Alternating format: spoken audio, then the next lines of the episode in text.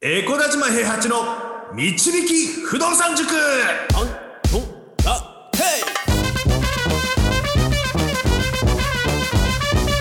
この番組は私エコダ島平八と不動産塾の右明かし担当 JJ でお送りします。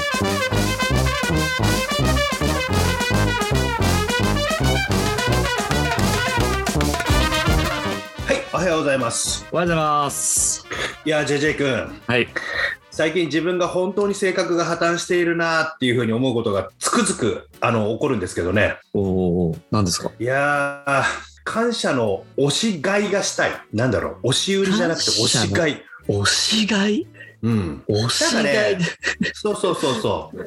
なんかね、こいつからは感謝が欲しいなって思うやつに対してね、なんか感謝がないことに対してイライラするっていう風なね、あの、とってもね、あの、心根が狭い人間になりつつありますよ。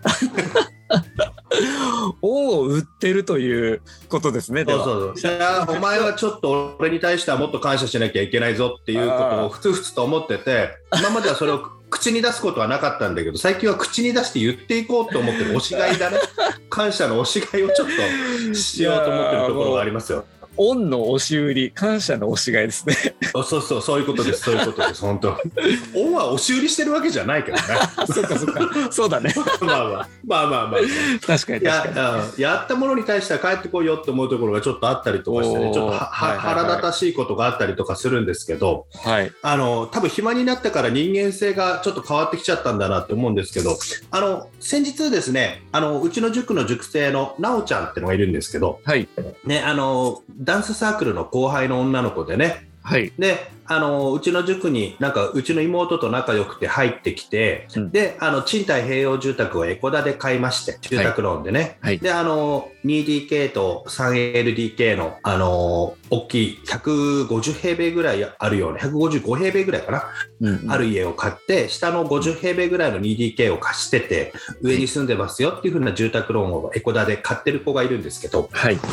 でその子あのどっちかっていうとねあんまり僕らみたいなボロな物件はあんまり好きじゃないっていうことでちゃんとピリッとした綺麗なのが良くてね、はい。あの1階に不動産屋さんと運送屋さんが入ってる。で2階3階に4部屋ずつあるような、うん。えー千葉の稲毛の重量鉄骨のねパリッとしはいたうん。感じの,、あの物件も持ってまして。はい。でその2つから毎月2 3 0やっぱりキャッシュフローが出てる状態なんですよ。はい。であのちょっとなおちゃんがあの結婚したので、あの普通の人と結婚されたんですけどちょっと年上なんですよね。はいはい。であの年収結構高い方なんですけどあの55歳で役職定年で60歳で定年っていう会社で働いてらっしゃるんですよ。はい。で今が多分一番年齢があ年齢もあの年収もいい時期。うんうんうん。であの今だったらまだあの住宅ローンも組めるっていうふうなことで、あのなおちゃんがあの住宅ローン組んで自分であの賃貸併用住宅買ってはいるんだけどお父さんお母さんが同居してるのではいはいはい。ちょっと家の近くで2人で住みたいなっていうことで家賃払うのもったいないから家買っちゃいたいと思うんですってもうあの不動産投資可能になってるから、はいはい。うん、家賃はもらうもので払うものじゃないっていうふうになってるから、うん。ちょっと欲しいんですっていうからちょっと物件を探してあげたんですよ、うん。ちょっとあの違和感のある物件をね。お。違和感のある物件を探してあげたんですけど一つは、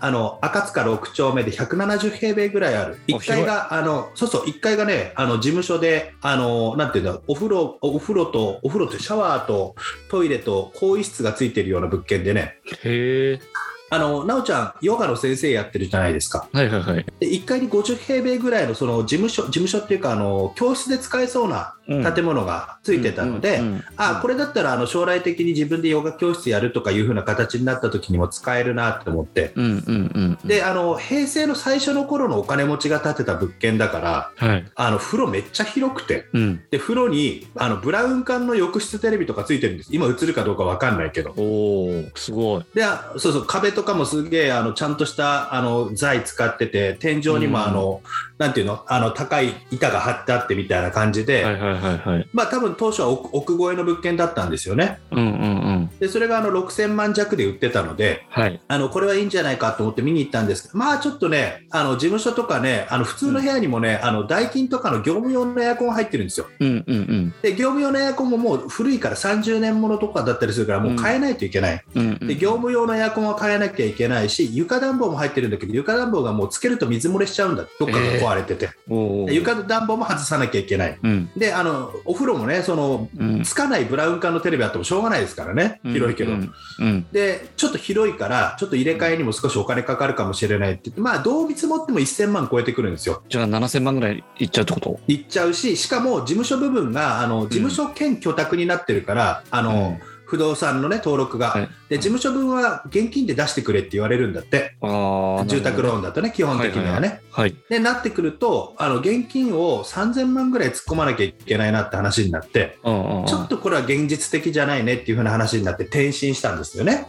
面い。白い物件だったけど。はい。であとは、なおちゃんの家から自転車で行ける西武線の沿線で、はいものすごくあの面白いあの間取りになってる、はいあの 5LDK の物件があったんですよ。おお、そこも広そそう広いのよ。で1階 ,1 階にあのリビングダイニングキッチンとあと和室があってう。はい。で2階が田の字型になってて4部屋あるんですよね。おうおうで全部の部屋にあのちゃんとドアがついてる。うん。もう完全にシェアハウスもうそのまま始められますみたいな間取りになっててで最初自分がね子育て期間中そこに住んでて、まあ、あの年齢とともにねお父さんが減ったりお母さんが減ったり家族の状況が変わってくるじゃないですか。はいはいはい。でそうなったらあの実家っていうか奈緒ちゃんが組んでる方の物件に戻ればそっちをシェアハウス運営できるからうん。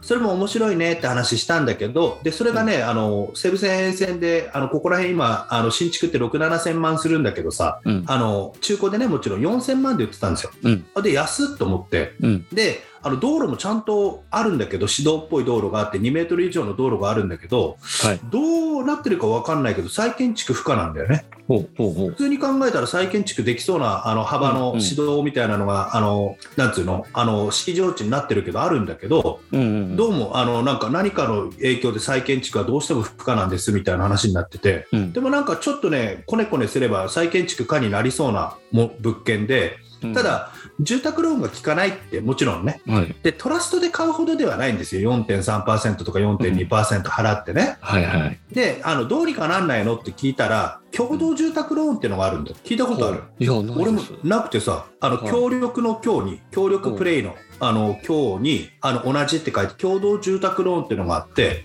そこだったらちょっと頭金入れたら1.7%でいけるかもしれないみたいな話になって。はい。で探せばねこういうのが出てきたりとかしてもともと再建築不可の物件で住宅ローンとかってあのできないからあのーなんつうの昔だったらライフ住宅ローンとかさ今だったらトラストとかでさ、うん。あのーなんか3.9%の金利を払った状態で買いましょうとかいうのがあるんだけどうん。でも共同住宅ローンっていうのでもしかしたらやってくれるかもしれないっていうことでそれ打診するのはいいかもね。って買えるか買えないかは別としてね、うん。あのこの前のレターの回答でも回答でも言ったけどあのチャレンジすることについては別にいいじゃないですか。であの条件が出てこなかったら買わなきゃいいだけの話だからね、うんうんであのめっちゃ綺麗にリフォームされててうん。そこも、うん。あのとんでもなくもう今から使えますみたいな感じのシェアハウスにもなりそうなあ物件で、はい。とっても良かったからそこもじゃあちょっとそこはチャレンジしてもいいかもねって話をして。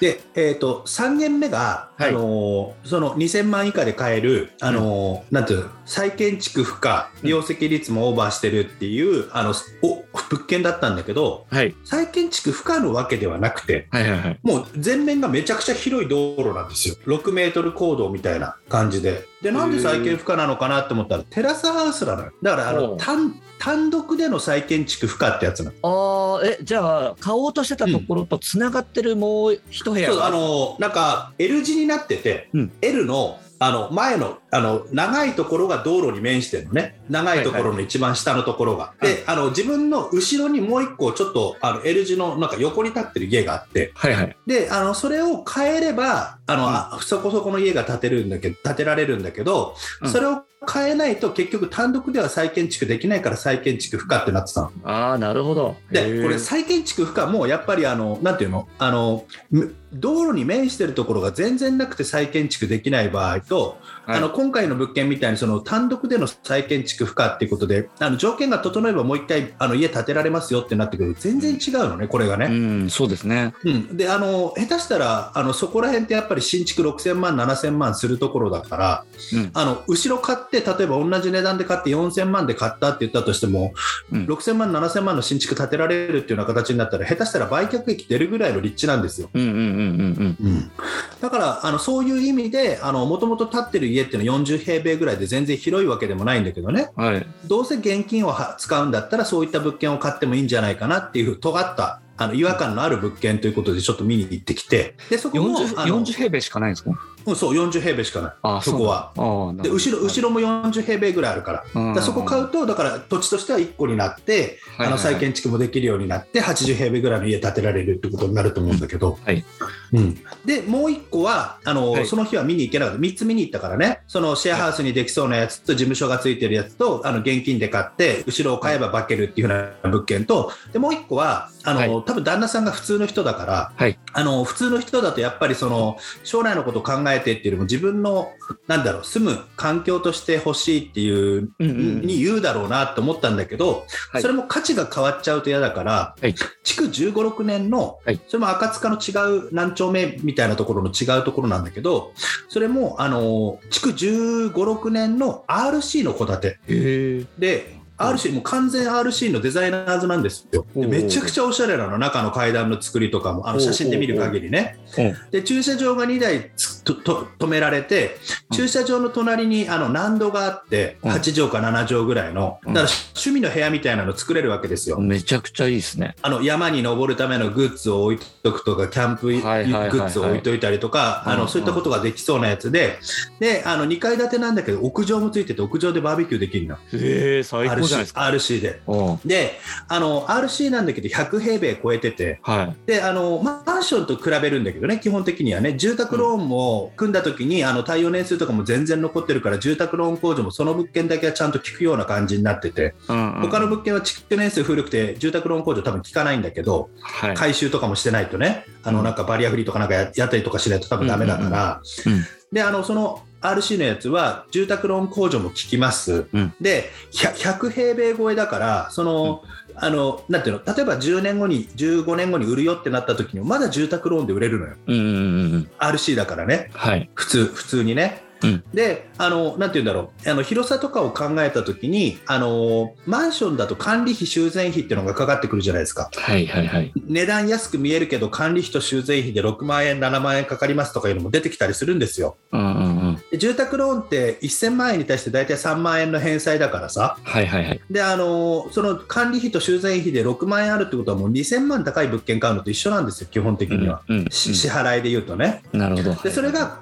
それが固定資産税とかだけで大丈夫で保険とかだけで大丈夫だよってことを考えると、うん。あのそこはあの将来的に貸し出しするにしても駐車場2台で、ね、あの趣味の場所もついててで多分あの買った金額の支払いよりは高く貸せそうだしうん。で住宅ローン控除も効くし、うん。でもちろんあの買った瞬間に団体信用生命保険も入ってくるからあの旦那さん年上だからね何かあった時にはその物件残るし、うん。そういうことを考えるとあの住宅ローンで組むにはものすごくいいかなって言ってその4つの物件を短時間のうちに探し出しましてで奈緒ちゃんに言ったら、あのはいうん見せたら奈緒ちゃんが見に行きたいって言って3軒は僕ついてったんですよねはいはいはい。見に行ってであのーその車の中でねその、はいあれですよ冒頭話したその感謝の押し買いあ押し買いっていうかね あの押し売りっていうか、そういう話になったんですけど、はい。ちょっと、あのまあ、ああれなんですよね。あの僕がね、あのなんつうんだろう、あの、サラリーマン辞めるって言った時に妹から電話かかってきたっていう話になりまして、はい。で、妹が何欲しいって言われたから、僕別にそんなこと、なんかあの、お祝いみたいなことやってもらえるって思ってなかったから、うんうん。何欲しいって聞かれた時に、いや、今、あの、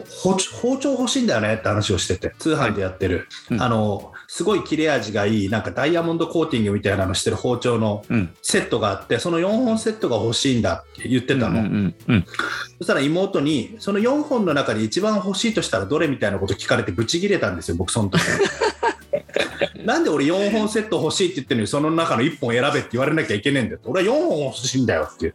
で、その時は妹が俺に感謝、感謝でなんかこうそれを買ってくれると思ってたのね。ああ、ああ、妹がね。うんうん妹がね、俺おに、はい。あのお兄ちゃんが辞めるんだったら買ってくれるって思うから、はいで、はいはい。4本セット欲しいって言ってるのに1本選べってふざけんじゃねえと。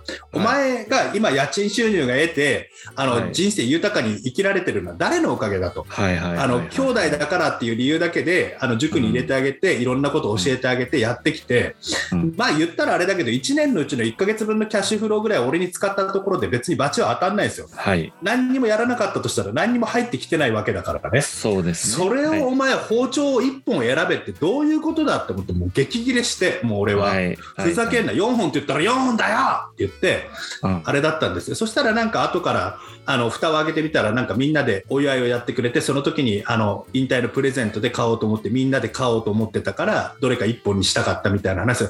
みんなで買うんだったら、それこそ4本でもいいんじゃない？それで、もし逆にね、それをね、1本、一本にね、あの、1本でやるって言ってみんなから集めるんだとしても、お前が残りの3本分出せばいいじゃないかっていうことで、はい。どっちにしてもやっぱりうちの妹はもうそういったところがダメだみたいな話を、なおちゃんすごいうちの妹と仲いいから 車の中でね、その物件を見に行って車の中で話してたんですよ。はい。はい。はい。で、その話をしてた時に分かりますはい。みたいなことを言い始めて、なおちゃんがはい。今あの、お父さんとかと一緒に住んでるんだけど、はい。ちょっと大きい顔をしたりすると、私が組んで買ってる家なのに、その住宅ロー。ンでで、で、なおちゃんがそこを買わなかったら、多分団地とかに入らなきゃいけなかったんですよね。はい。収入もないし、もともと自営業やられてたんで、年金もそんなに多くないし。あはい。で、こんなあの自分の思い出の場所、お父さんも日芸だからさ、はい。思い出の場所、そうそう、うん。思い出の場所で、あの、なんていうの、いい生活ができてるのは誰のせいだって私も思ったりするんですよって言ったんだけど、はい。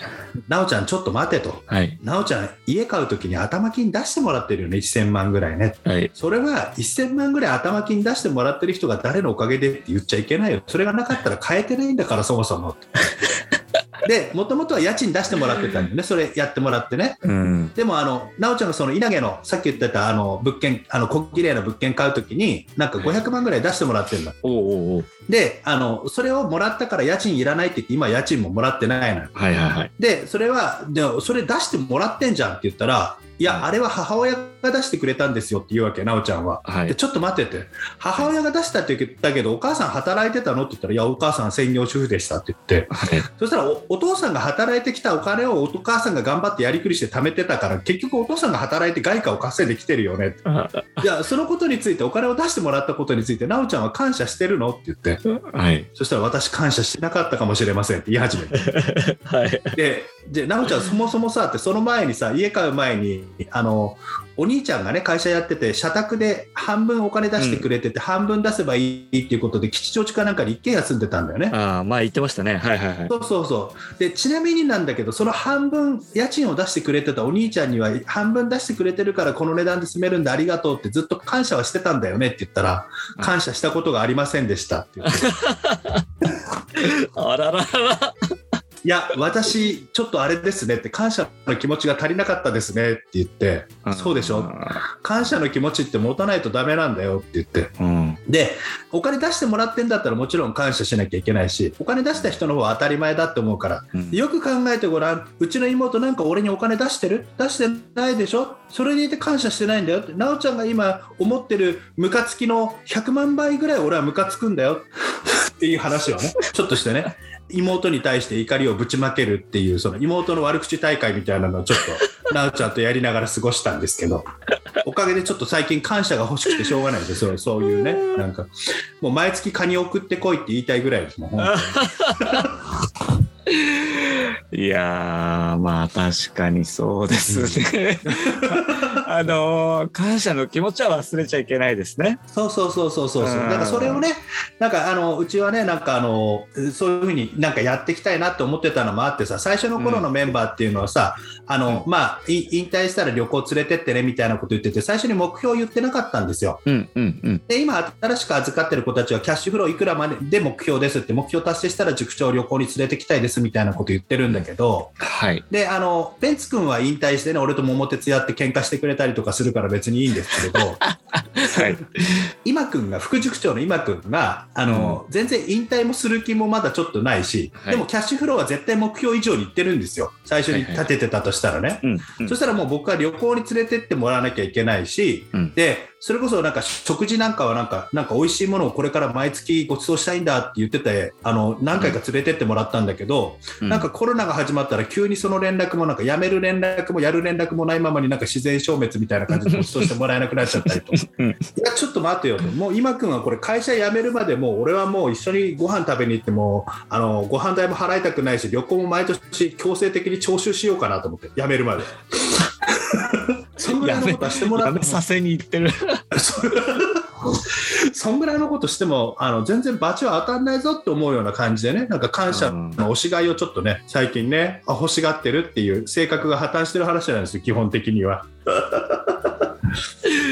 ちょっとやりすぎないでくださいね、塾長、おしがい。いや、まあ、そうそうあるよあんまりやりすぎる気はないんだけどあんまりにもなんかちょっとその包丁の話とか思い出したらムカムカ来てねなんかめっちゃお前が買えよと思ってそのね妹に関してはね。あーなんかいろんなね、まあまあ。方々への気遣いがあったんでしょうね、多分ね。そうそう。いろいろとね いろいろとあったんだとは思うけどちょっと知らないからねこっちは。そうですよね。知らないですもんね いやいやいあやー、まあまあそ、そんなことがありまして、まあまあ、あの、尖った物件、違和感のある物件を探して、あの銀行からの OK が出て、銀行がちゃんと出してくれるよって言ったら、面白く買ってみてもいいんじゃないでしょうかっていうふうな話でしたね。ごめんなさい、ちょっと長くなっちゃって。はい。まだ決めてないんですね、じゃあ、なおちゃんは。どの家にするあもう全然全然、あの旦那さんと今度の土曜日に、その、なんていうの、あの、きえっと、屋上のある RC の物件を見に行くっていう、うん、まだ全然です。じゃあ、それ見てからってことですね。なるほど。まあわかりました。買えるといいんだけどね、ちょっと買えないかもね。うんちょっ。と、うん、あのふ旦那さん普通の人だから、不動産のになってないか あそっかそっか。ら。うん。はい、ということで、じゃあ、リスナーの皆さんは感謝ですね。感謝の気持ちを忘れずに。ありがとうございます。欲しがってるから、俺は。いやでも塾長もそうだけど塾長と同じように思ってる方もいるかもしれないんで、あれあの時やってあげたのになんでこれないんだろうみたいなね、うんだから忘れずに生きていきましょうということでした。はい。じゃあ、リスナーの皆さん、面白いと思った方はフォローお願いいたします。あと、コメントとレターも受け付けておりますので、よろしくお願いいたします。はい。じゃあ、塾長、今日はありがとうございました。はい、ありがとうございました。不動産は富を導く算数だ。この番組は、え小田島平八と、JJ がお送りしました。